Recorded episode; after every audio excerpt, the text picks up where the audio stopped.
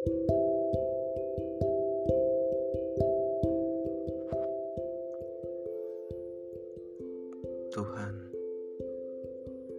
saya tahu cinta dan keabadian hanya milikmu. Tanpa meragukanmu, saya ingin berterima kasih tentang rasa yang telah diciptakan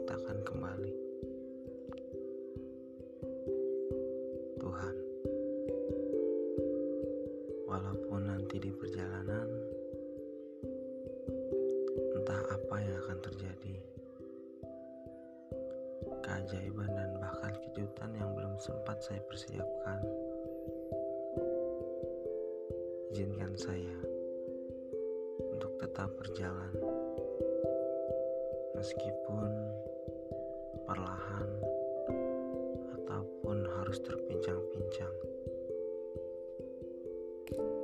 Dan semoga saya dan salah satu hambamu bisa sampai tujuan tentang dunia yang penuh kebahagiaan atau akhirat yang akan datang dengan kemakmuran.